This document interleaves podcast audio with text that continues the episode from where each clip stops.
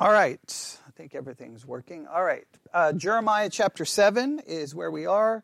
This summer, we're working on the book of Jeremiah. We're not doing this in the typical way, uh, which typically we go verse by verse, and therefore we would be in the book for about how long? Oh, well, Jeremiah would probably take about seven years, probably, if we even did it in uh, any way close. But in this particular case, I've, uh, I've purposely stayed away from doing this verse by verse because Jeremiah is one of those books that just almost demands a, a more overview, kind of a more survey, because there's so many difficulties and issues with the book of Jeremiah that if you get into every single one of them, you'll you'll just you'll lose your mind and we'll, you'll miss the overall message of the book. We've got issues with Jeremiah dealing with first of all the text, right? You've got the Septuagint versus the Masoretic text, right? There's a massive difference between the Septuagint and the Masoretic text, right? So, do we look at each difference for each verse? It would take us forever trying to figure that out. Not only that, what are some other uh, difficulties for the book of Jeremiah that the book of Jeremiah presents all of us? It's not in chronological order, so that creates some problems. What's the second problem with the book of Jeremiah? The use of Figurative language. There's all kinds of figurative language being used, right? That's majorly a, a problem. Not only that, not only does it have figurative language, it also has sections that are poetic. There's also se- sections that are historical narrative. So, and you've got sections that are prophetic. So you've got prophetic poetry and historical narrative with figurative language mixed in, which creates all kinds of problems because you, there, are t- there, are those who will cr- uh, interpret some of it in a much more allegorical way, which some of the passages may demand an allegorical understanding. Others will tr- try to take it in a much more literal way, and and you can cr- it just you have all these issues. I mean, I'm not going to go back and repreach all of the problems with it, but there's just a host of issues, and every chapter really there's always something in there. And not only that, sometimes it is very difficult to determine what in Jeremiah who is speaking, all right? And who are they speaking to? And not only that, is it making a reference to something that has happened, is happening, or is going to happen? Because sometimes it speaks of future events as past events. sometimes it speaks of future events as present events. And so all of it can be very, very, very, very confusing and trying to work through. So what we're doing is much more of just a kind of an, a, a, I don't even like a, a, not a true overview. I mean, we're, we are definitely reading every verse. Yes? Well, and so, some cases, future for them, past for us, right? Some cases, even past for them is still kind of spoken as future. It, it's all over the place. And yeah, you, it'll use, yeah, it'll, it'll be past tense verbs, and you'll be like, uh, wait, that's not past. Why? But God is speaking of it as a completed act. But for, it's for us to try to figure that out, which leads to all of the problems and difficulties, right? So that's what we've been working on. So we're trying to do it in an overview. Obviously, with the, the podcast, we're adding additional things to it and trying to add to it uh, to try to just help us get through the book as much as possible. Now, the goal today was to have finished chapter 7 in the Sunday school hour, and we didn't even come anywhere close, and we blame Stephen for that, okay?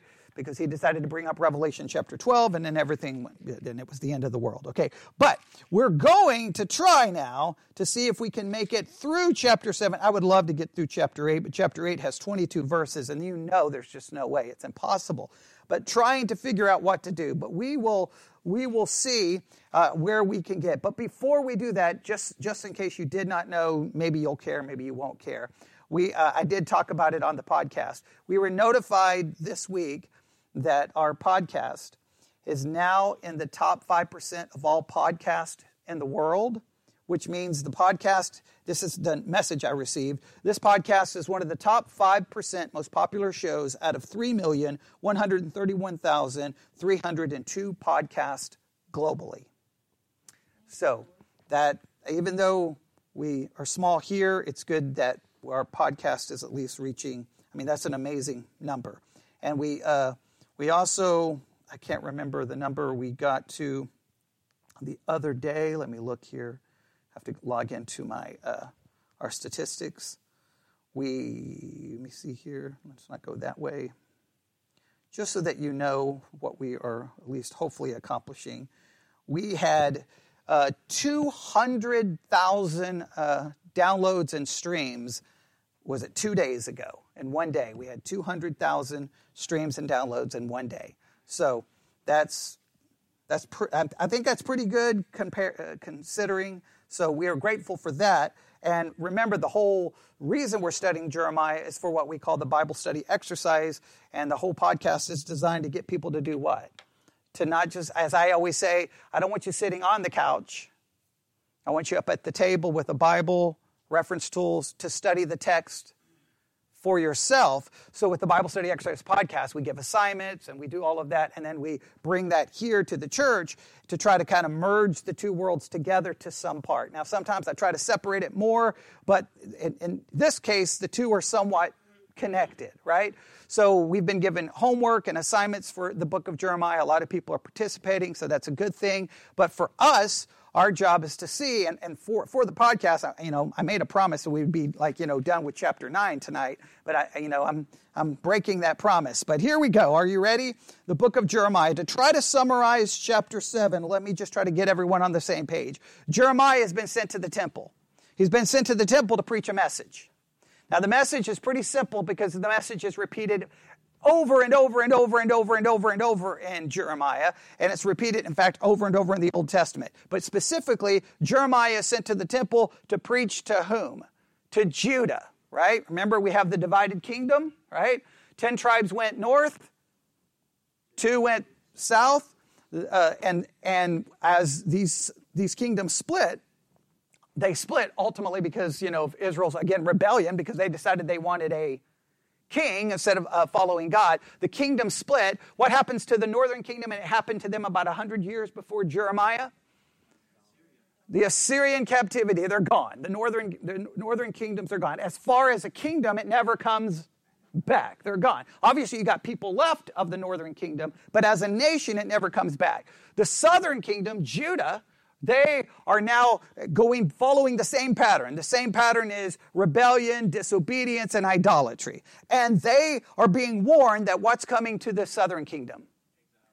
Babylonian captivity, and they'll be there for 70 years. Now, the, the southern kingdom does come back out of captivity, and you're like, oh, it's good news. It's not good news because when you open up your New Testament, they're under the control of Rome. And then in 70 AD, they're wiped off the face of the earth. Gone, right? No more. No more temple, no more priest, no more anything until they reform as a nation in 1948, okay? But yet they still don't have what? The land that was promised to them and all of the issues still surrounding them. So we know that what we, and in some ways, we kind of know the end of the story. We know what's getting ready to happen to Judah. They're going to be destroyed. But in the meantime, God has sent Jeremiah to preach to them. And we've read about all of that. In verse 12, just so that you have some context here, in Jeremiah 7 12, he tells them, Go ye now unto my place which was in Shiloh, where I set my name at the first, and see what I did to it for the wickedness of my people Israel. Shiloh is where the tabernacle, uh, where the uh, Ark of the Covenant was.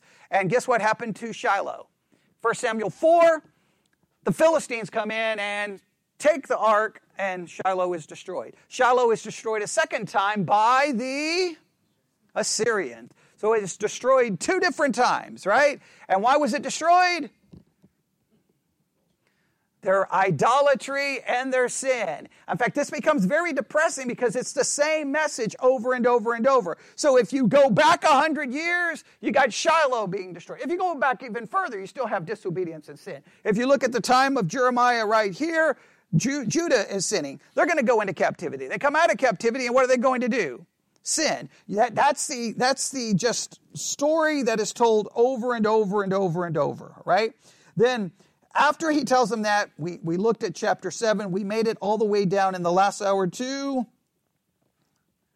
24, all right, to 24. And once again, if you just look at verse 23, uh, and 24, just for some context, 7, 23 and 24. But this thing commanded I them, saying, Obey my voice, and I will be your God, and you shall be my people. Walk ye in all my ways that I have commanded you, that it may be well unto you. But they hearkened not, nor inclined their ear, but walked in the counsels and in the imagination of their evil heart, backward and not forward. And there's a, a major theme in the book of Jeremiah, the idea of backsliding, right? We talked, we we started looking up all the references to backsliding. Remember, we worked on all of that. They keep going backwards. But just remember, there's a, a major theological issue here in the book of Jeremiah that gets overlooked in a lot of preaching. So, for all of their problems, for all of their disobedience, for all the promise of judgment, Jeremiah seems to offer one solution over and over and over. And what is that solution? Obey. All right, so from theological terminology, remember there, this is very important in the history of Christianity, right, especially after, after the Protestant Reformation and moving forward. There are two very important concepts, and those two concepts are law and gospel. All right, remember we did about a 70 hour series on law and gospel, and I'm still not done with it. We still need to work on it. Law and gospel. So let's make sure we remind ourselves. When, how do we know when a scripture is law? It always says do something, and it basically is do something and live. Do something and be saved. That's law. Gospel passage is what does a gospel passage say? It's been done for you by Christ. The law passages are meant to do what? To reveal to you your inability to do it and to condemn you. The law is always to reveal that, right? Because God's law demands what kind of obedience? Perfect, personal, exact, entire, internal, external, perpetual, right? And I'm borrowing from the, the 1689 London Confession of Faith for, for that kind of idea, right? It's demanding that. Now, what happens is we have a tendency to try to modify and say, well, as long as I don't do it this way. But even if I obey the law externally, I can still be guilty of the law internally. So no matter how much we think we are obedient to it, if we're even remotely honest with ourselves, we will find ourselves what? Broken, condemned, discouraged, and despairing. Remember, that's how the whole Protestant Reformation came about, right? Luther kept looking at all the scriptures that said, do this, do this, do this, do this. And he tried to do what? He tried to do it, do it, do it, do it, right? He would go to confession. He would be there for hours. And then he would leave confession and immediately go, oh, I forgot a sin. And he would go back. And finally, the other priests were like, Luther, just stop, okay? Just hey, you're taking it too serious. But he's like, I'm not taking it too serious because God demands that I am holy. Even in the Sermon on the Mount, which once again is often misinterpreted in modern evangelicalism, what does Jesus demand in the Sermon on the Mount? Be perfect as your heavenly Father is perfect. Well, immediately anyone reading on the Sermon on the Mount should do what? I can't do it. Now, that constant reminder of what to do should drive you to acknowledge what you are. We are a sinner in action and by nature. Remember, how do we become sinners? Not by sinning, but by the sinful nature, right? We sin because of what we are. We don't become a sinner by sinning. We sin because we are sinners by nature, right? That's historical biblical Christianity, right? Depravity of man, right? So the law will constantly reveal that over, and all you see in the Bible is constant sin, whether it's Israel or in the church, right? And so, what's the solution? The solution is to say, I can't. We need mercy and help. And then, of course, the solution is Jesus sent, or God sent his only son, Jesus, who then kept the law perfectly for us, paid for our sins by dying for us. So our sins are paid for. And then by faith, what happens to that? It's called passive and active obedience theologically, imputed to us. And therefore, our justification, we refer to it as what uh, theologically? Forensic justification, meaning it's a legal declaration. And remember, that's the entire divide between Roman Catholicism and non Catholic churches, right? Catholic churches, how are we justified? Or how are they justified in a, Catholic system? infused righteousness. It's infused into you. And we believe we are justified by an imputed righteousness. Therefore, it's a le- we are legally declared just even though we are not. We are legally declared to be holy even though we are not. So in our position, we're good. In our practice, we never are good enough. So when you see all of these commands, do this, do this, do that, it, it, it was to drive them to what? To, they need a substitute. They need an, a righteousness that they're not going to find. And we know they never, they're never able to pull it off, right? I mean, it's just, it's a never ending story of this kind of disobedience. Now, if you go to verse 25, we can try to move from 25 to 34. We're going to have to go quick. That, that kind of gives you more of a theological way to approach the book because typically it would be preached. How would I typically preach it in most churches? Listening to God. Are you obeying God? It would be driven home that way. And then you would be like, oh me, I don't obey, I don't listen. Pastor, that was a great sermon. I was very convicted. You would go home. Probably by the time you know, you know, supper time arrives, you already had done what? Yelled at someone, thought something you shouldn't, you would have already disobeyed in some way, shape, or form. And then you come back the next Sunday more defeated than you were the previous Sunday because the next Sunday, what are you going to hear? Do this, do this, do this. We should obviously pursue righteousness. I'm not saying we dismiss or throw out sin. I'm saying the point is we have to realize our the, the position we are in as because the sinful nature is not what? Eradicated. And if you believe in the eradication of the sinful nature, then what should flow from that? Belief in sinless perfection. And there's only very few churches who've ever taught that, right? And and they're, kind of scary that they could believe that because you got to do a lot of what? You got to minim- you got to change God's law to an external thing and not the internal. All right, verse 25. Since the day that your fathers came forth out of the land of Egypt, Unto this day I have sent unto you all my servants and prophets, daily rising up early and sending them. Once again, the King James, this kind of a figure of speech. It's almost like God is saying, Hey, I would get up early and do what? Send you prophets. Right? I would make sure prophets were coming to, and the prophets were to do what? That speak to the people. In fact, remember what's the difference between a prophet and a priest in the Old Testament? The priest speaks to God on behalf of the people. The prophet speaks to the people on behalf of God. All right, everybody remember that? All right, so they were to be sent, and then what happens in the next verse?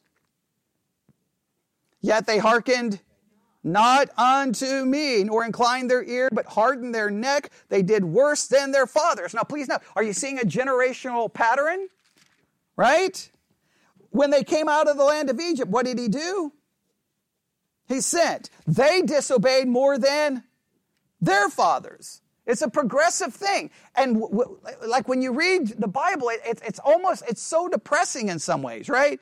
You got Genesis 1 and 2 and everything is good, good, good, good, good, good, good, right? Genesis 3, the fall happens, right? Genesis 4, we have murder happening, right? A brother killing their brother. Genesis 5, we have, and this person died and this person died. And now we have death reigning. Genesis 6, everything is so bad, gonna wipe it out, right? Then you're like, okay, woohoo, we got rid of the problem, right? We got we have fixed the problem. We wiped out the whole world. Everything is good, but it's not good because there's people on the ark who have the same sinful nature that is the result of the fall.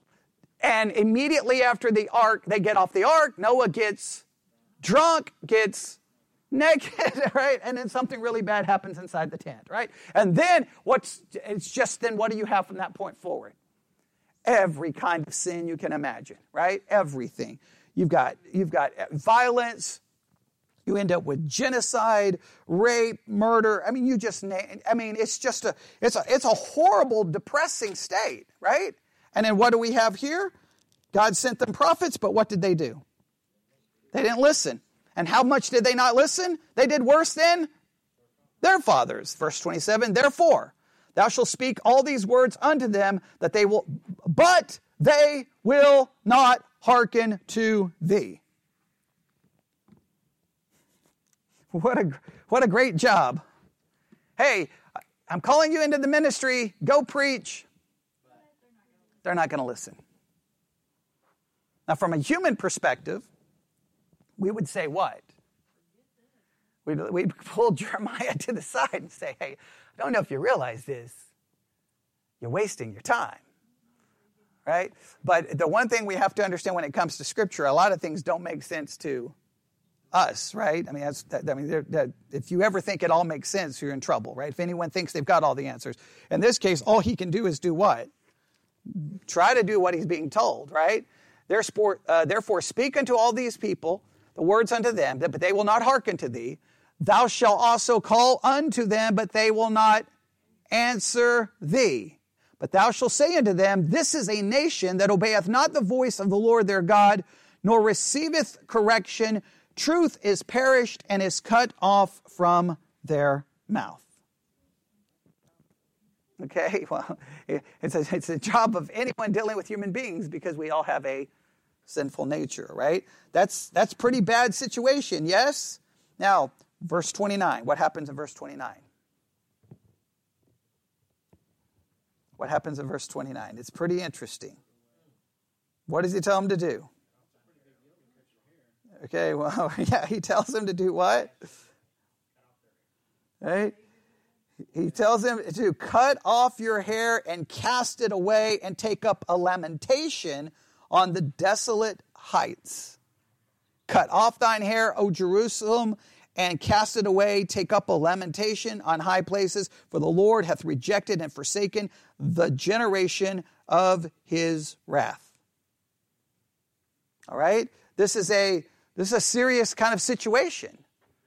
Right? It's graphic, it's demonstrating how bad their situation is. As one commentary put it, they state it this way The command for Judah to cut off your hair was either as an expression of mourning, right?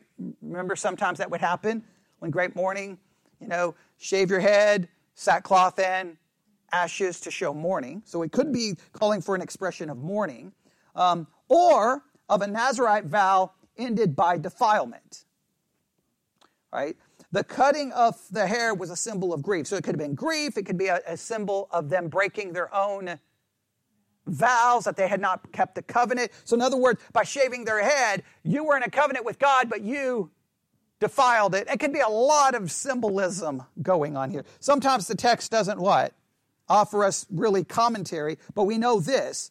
It's, you know, it's, it's, it's not a good situation, right? Yeah, don't even pray. Yeah, don't, don't just stop praying. Just the whole situation is bad, right? Verse 30 For the children of Judah have done evil in my sight, saith the Lord. They have set their abominations in the house which is called by my name to pollute it, meaning that they had done what? They had brought idolatry into the temple. They had brought idolatry into the actual physical temple. They brought physical idols into it, which is a bad situation. But for 2,000 years of church history, the church has struggled with the same kind of concepts, right? Because we, things have been brought into the church that you could argue are they biblical or not biblical? And if you bring something into the church that's not biblical, it's the same kind of concept. Yes? So the church has been struggling with it for 2,000 years, and we could get into all of the theological arguments about it, but yes, we see what's happening.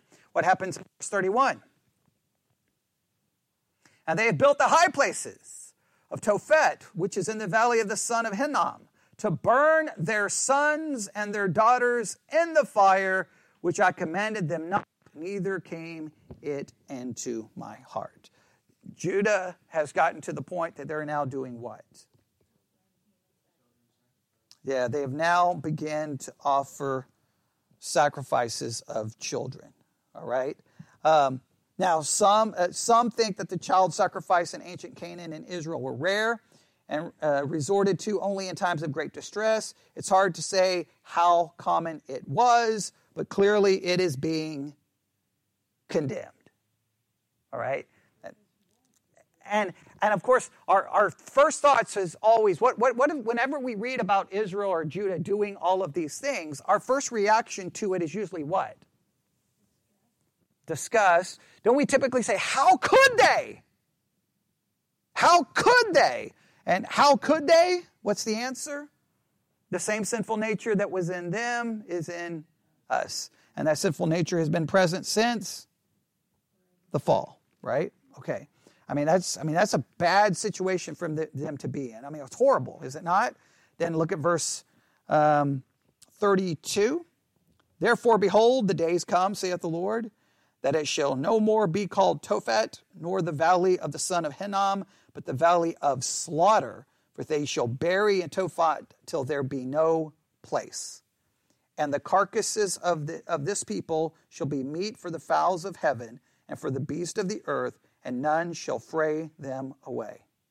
Then I will cause to cease from the cities of Judah and from the streets of Jerusalem the voice of mirth and the voice of gladness and the voice of the bridegroom and the voice of the bride, for the land shall be desolate. That ends in a pretty horrible way, does it not? Meaning just judgment and destruction is coming. Judgment and destruction is coming. And again, depending on how you you want to handle this, I think you only, theologically, the only way to handle this is just to show that under the law, where do you end? I, I think this is the way to, I want to, I want to try to drive this point home theologically because if we just look at, look, you only have two options in preaching this, right? You preach it as, hey, they messed up. You guys don't do what they did. Right? That's typically how it's preached. What I want to do is this is what happens when the law is the solution. When the law is the solution, look at that last verse, how it ends. Then will I cause to cease from the cities of Judah and from the streets of Jerusalem the voice of mirth in the King James, mirth, the NIV. Okay, I'm going to bring the end of joy and gladness, right? the voice of the bridegroom and the voice of the bride, for the land shall be desolate. It's going to take away, he's going to, it's going to end when you basically think of it this way. The law always ends with the removal of joy, no gladness, and death. That's what the law always ends with. That's, that's, that's what the law is designed to do, right? The law brings about death, it brings about condemnation. And I, I, at least I, there was a time, well, you, the, Christianity has gone through cycles, right? By the time you establish the Roman Catholic Church comes into its full power, right? At the time, especially of Luther, the one thing we do know, Luther was very upset with what about the Catholic Church? The corruption. Well, the corruption of the church, it was so corrupt. It was so corrupt it wasn't even funny. Not only that, the selling of indulgences, right? We know the whole Protestant, you know, Reformation day. Uh, the whole selling of indulgences, he was getting very upset with that because you're basically telling the only way to, you know, to avoid, you know, basically suffering in purgatory is to buy something from us and then you get out of purgatory. And he's like, well, if you have the power to get people out of purgatory, then just release everybody right? Why are you taking money? But they were trying to build a building in Rome, right? So that's what they were trying, trying to get money. So he was very upset at how corrupt. But once again, it shows that the same corruption that happened in Israel and Judah was happening in the church. Luther was like, there's a problem here, there's a problem here. And but now the good thing about Luther is he could have just focused on what? There, no, he could have focused on them. But Luther was very aware of his own under what? The law. Right? The law. Because the law, he realized the law demanded this perfection and he was condemned. And when Luther, when we read about Luther, you study Luther from a historical perspective, I think that describes Luther, right? The, ver, the voice of mirth and the voice of gladness was gone. There was no joy. There was no happiness. He was depressed. He was discouraged. He was on the, he didn't know what to do. And then what, what did he finally figure out?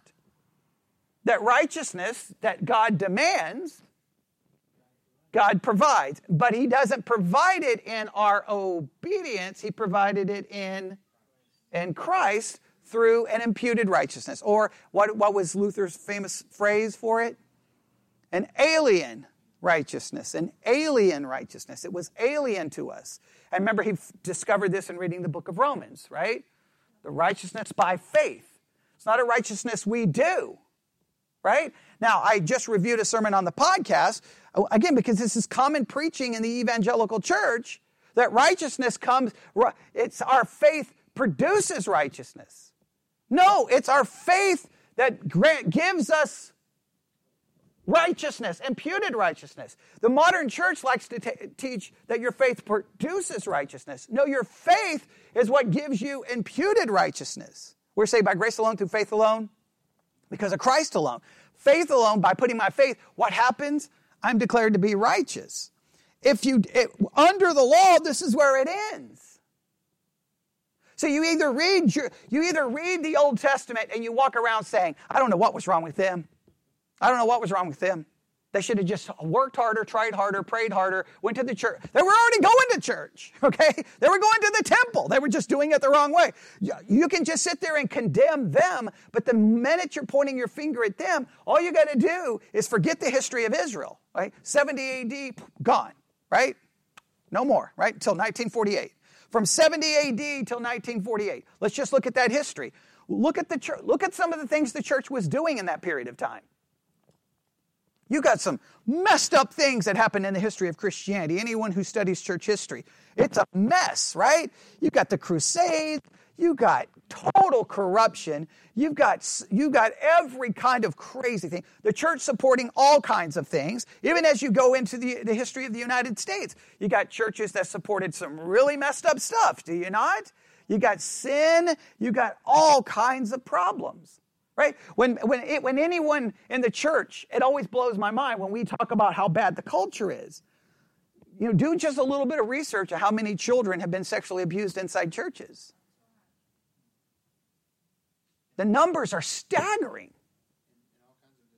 And all kinds of denominations, not just one. Now, the Catholics get all the, you know, the press, but Southern Baptists have had a scandal with it. Independent fundamental Baptists have had a scandal with it. Okay, everywhere, right? Because guess what? We're just uh, we're sinners. Now, it doesn't. I'm not justifying any sin. It must be condemned. What I'm saying is the law only reveals it. And when you look at this, that's where it ends no myrrh, no gladness. Our only hope is not in what we can do, our, our hope is not what we should do, our only hope is what Christ did. Right? Our salvation is not what, on we, what we do, it's based on what He did. That's why it was finished, it was complete, it was accomplished. Right? We, the theological terms we use for this is the doctrine of imputation, right? His righteousness accredited as propitiation. He satisfied God's wrath on our behalf. Substitution, right? He died in my place. Like those are the theological terms, but somehow in the evangelical world, we've moved away from that and try to revert back to a more law based, works based system. And, I, and why do we have a tendency to do that? Well, because we look around and we look, look at the church, it's a mess. We got to fix it. And what do we think is the fix?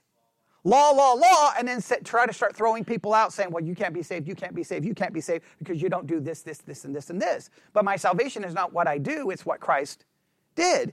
Because, and guess what? You, they tried to fix the problem in Judah with law. And how does that end? I mean, just I want you to just really read that verse over and over. How does it end? The land shall be desolate, and there will be no myrrh, there'll be no joy. It's just, it ends in a horrible way. It, it, and I, you, Jeremiah, I mean, there's a lot of chapters to go. And he's going to keep preaching the same message. And oh, what, what book is after Jeremiah? What book is after Jeremiah? Lamentations. And Lament, is Lamentations songs of joy? And no, it's pain and grief. Because what happens? After all the preaching, there is failure. And it, it should humble us. We, like, we should be broken by this. We should say, Woe is me. Oh, is me. Like, it's me. I'm just as guilty as them, just maybe in a different way. Now we go to chapter 8, and it's going to get really ugly here, okay? All right. We got. I know, and I know I can't handle this, and I'm not trying to do this in the typical sermon way. We're just trying to work through this and discuss this because of the nature of the book. All right, but here we go. Let's see how far we can get. At that time, saith the Lord, they shall bring out the bones of the kings of Judah and the bones of the princes and the bones of the priest and the bones of the prophet and the bones of the inhabitants of Jerusalem out of their graves. They shall spread them before the sun and the moon and all the host of heaven, whom they have loved and whom they have served, and after whom they have walked, and whom they have sought, and whom they have worshipped. They shall not be gathered, nor be buried. They shall be for dung upon the face of the earth. That is some strong language, is it not? What do you think is happening here?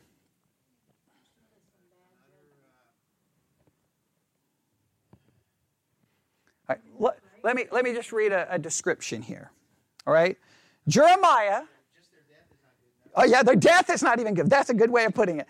Their death is not even good enough. There's going to have to be a final indignity given to them. But it very much is tied to their idolatry, if you, if you catch it. All right. Let me just read from one commentary. Jeremiah prophetically saw a final indignity given in judgment to these great transgressors. Even the bones of the wicked who died before the Babylonians Uh, came would be disgraced. They would not be gathered nor buried. They should be like refuse on the face of the earth. The custom of raising the bodies of the dead and scattering their bones about seemed to have been general. It was the highest expression of hatred and contempt. In other words, you come in, you conquer a land, what do you do? You dig up the bodies and throw them all over the place to show great indignity for not only the living, for the dead, but for the living. They see their loved ones being treated in such a horrible fashion. It is to destroy, demoralize, intimidate, scare. It's to bring you under subjection, right? Does that make sense? Right? I mean, that's a that's a horrible way of, of, of looking at it, but it's, it's, it's, it's true. Um, and th- there's, I mean, this is also, also very gruesome, right? Um, and it basically, what's happening is, hey, these people worshiped what? The sun, the moon, and all the host of heaven whom they loved. So, hey, guess what? I'm, we're, they're going to be, now, of course, this gets into a whole host of the sovereignty of God and we can get into so many theological issues and philosophical issues that our brains will melt, and I don't want to do that now. But bottom line is, hey, they were worshipped the sun, the moon, the stars. They worshipped all of these things. So I'm going to basically, I'm prophesying, God is telling them that they're going to be dug up, thrown under the things they supposedly love, and basically say, what's that going to do for them? And what's it going to do for them? Now, in fact, listen to that last sentence. They're going to be for dung upon the face of the earth. There is no nice way to express, express that. Okay? That, I mean, that's, whew, those are strong words. Strong words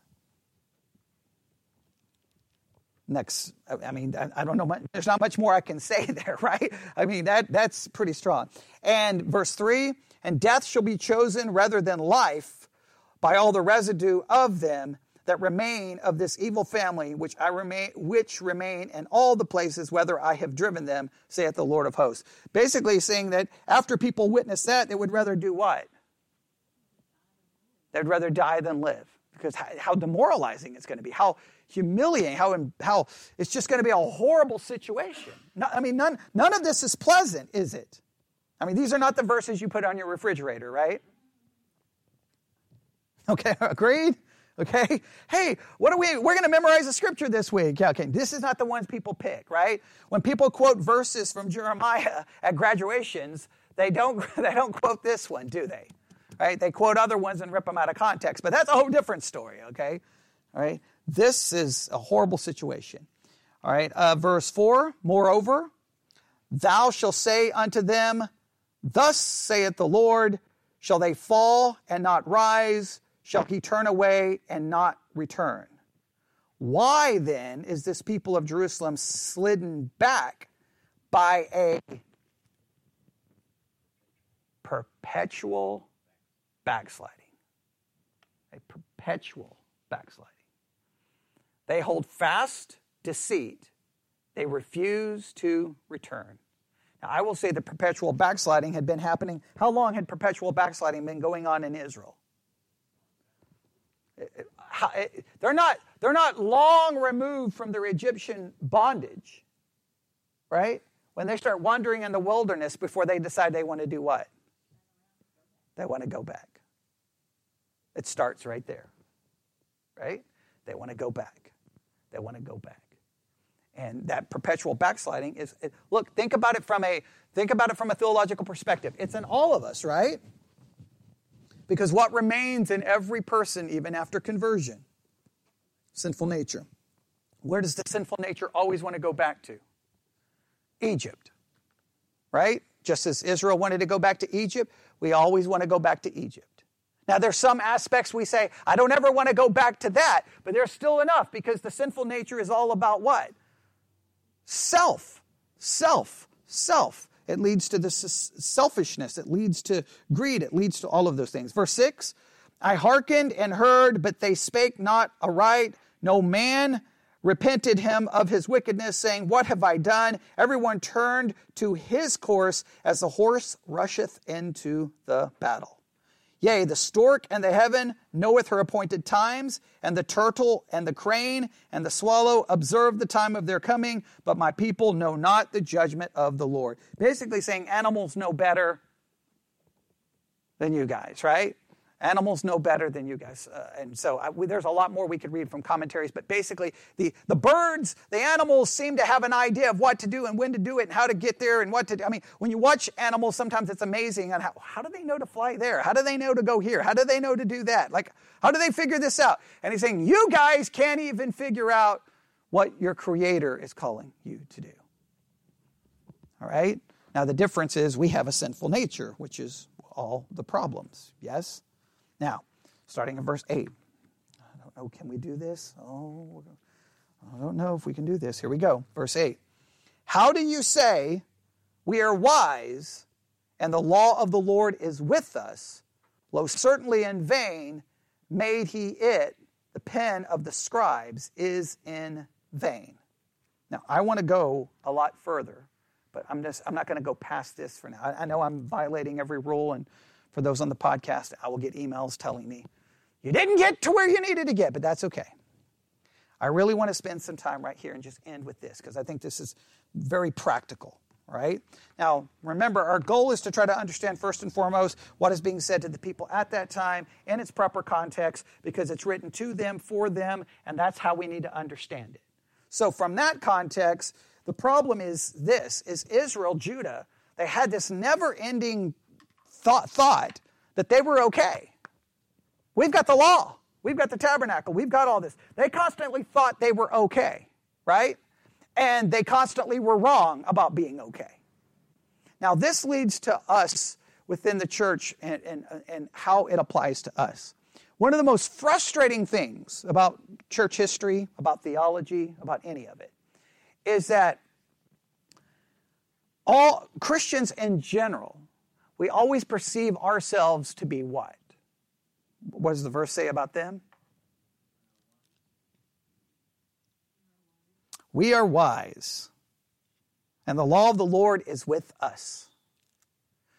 You talk to Christians, we always believe that we are wise and that God's word is on our side. 2,000 years of church history no matter what the church does, we always claim that somehow we're wise, we can figure out Scripture, and that it always agrees with whom? Us. And then we will use that supposed agreement with us to justify what? Whatever we want to do. Right? If it's, you name it, it's been used to justify. I mean, just think of the things scriptures have been used to justify. Everything from polygamy, slavery, full blown genocide and war, right?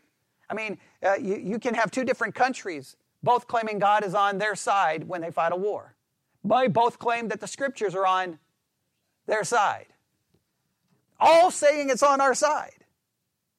Right? Everyone claims it's on their side. That, that is a troubling, that is a troubling reality. Nobody wants to acknowledge it, but it's just a troubling reality because it always scares me. Well, then when do we say, hey, I'm wise and the law is with me and I could be completely wrong? They thought the law was with them.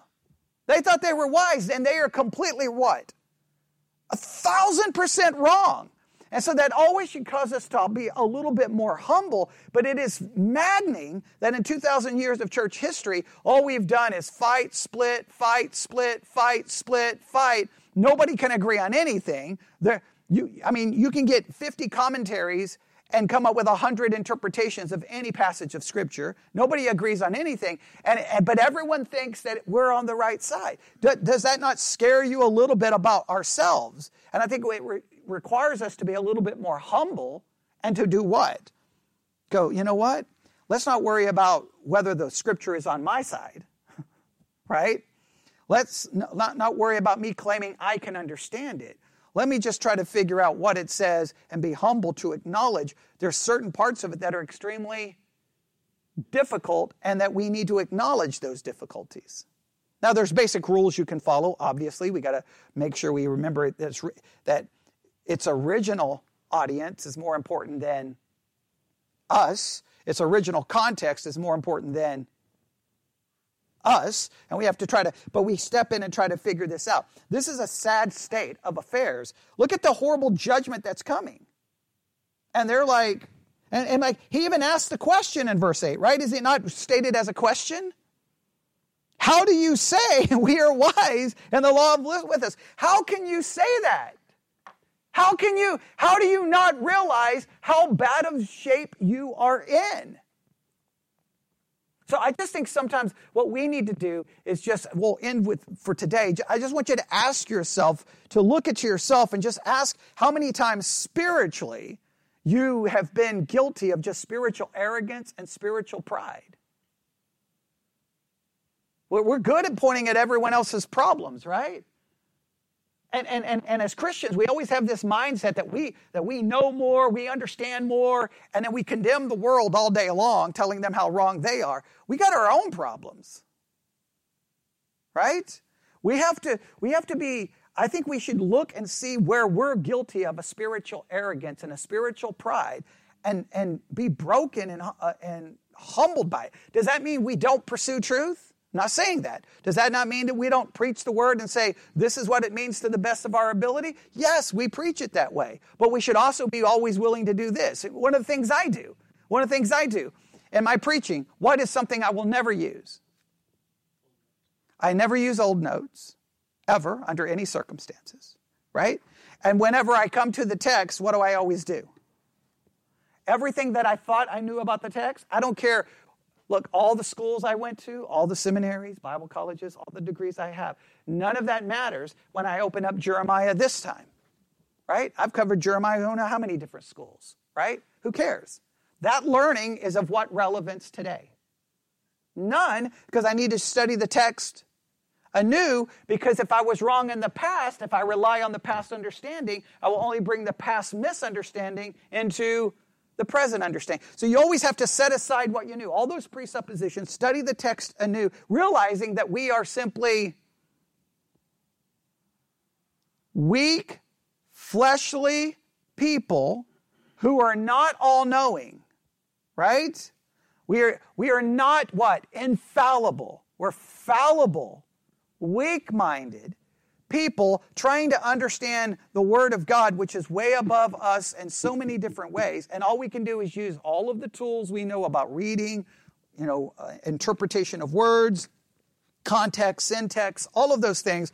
We apply it to the text and we try to be like, this is what we think it means today, but I'm more than willing to do what? Study it tomorrow and may change my view entirely. Because we don't want to be arrogant where even God is like, you, you, why do you think you're so wise? Why do you think you've got the scriptures? I, I would hate to be in that situation. That, that's humiliating for them. But I think, in, I think in our own life. So look for where, eh, just look back in your life where spiritual arrogance was there. I mean, I, I was guilty of it very quick. right? I've told the story so many times. From the, from the night I was saved at First Baptist Church, Tuscola, Texas, and, you know, as a, as a teenager, that night I went home, read the entire New Testament one night. Within the first week, I'd already read the entire, within the, the month, I'd probably read the Bible five or six times. Boom, I'm reading, reading, studying, studying, studying, reading, reading, reading. And it wasn't long, I was walking into the Sunday school class at First Baptist Tuscola as an arrogant jerk, mocking and humiliating the Sunday school teacher. Because I'm like, you're the Sunday school teacher? What did you even study? The what are you doing? You don't even know what you're talking about, right? And I'm the little teenage punk, you know, telling the teacher that they don't know what they're talking about because it was, but it was frustrating because I'm like, did you even read it? Because they gave us the little study guide, the little quarterly study guide that we got, right? Like this, right? I don't remember what it was called back then, okay, but it was from the Southern Baptist and, and Lifeway's from the Southern Baptist. So it was something similar to this. And well, I took it and went home and did what? Oh, I read every single word. I had cross references. I had notes. I had it marked up. So I came into Sunday school like, let's go. And then, and then I'm like, nobody read it? I'm looking around the rest of the people. I'm like, why do you even come to church? Like, what's the point? And then the teacher, I'm like, did you not read? It's on page six. Did you not read it? Like, and I'm just being an arrogant jerk, right? Because I'm like, what is the problem? Thinking I had it all figured out thinking I knew it better than everyone else. Right? And then, and then you add, you know, you know, we always talk about in seminary, first year seminary students, the worst thing you can find on earth because they think they know everything, right? And then finally, I had a you know Bible professor who told me the whole purpose of education was, I've told the story, to show me what I don't know. It's like if you walk out of here thinking you know more, no, I'm here to show you mean, he was more blunt to show you how stupid you are. I'm going to prove to you how much you don't know. And then when I started realizing, man, I thought I had it all figured out, then it started becoming. Now, it's still been up and down. I've still had times where, like, I got it all figured out, and then you realize you don't. Spiritual pride is a dangerous thing. Spiritual arrogance is a dangerous thing. And Israel, Judah th- thinks they have it all figured out. And what were they just told is getting ready to happen? God, God's going to come in, and even your dead bodies are going to be th- thrown across the earth like dung. That's a, but they're still walking around going, "We're good to go. We're going to church. Hey, everyone, let's go to church. We're going to offer a sacrifice. We're godly. We're better. Good thing we're not like those Gentiles. No, the Gentiles are coming to destroy you."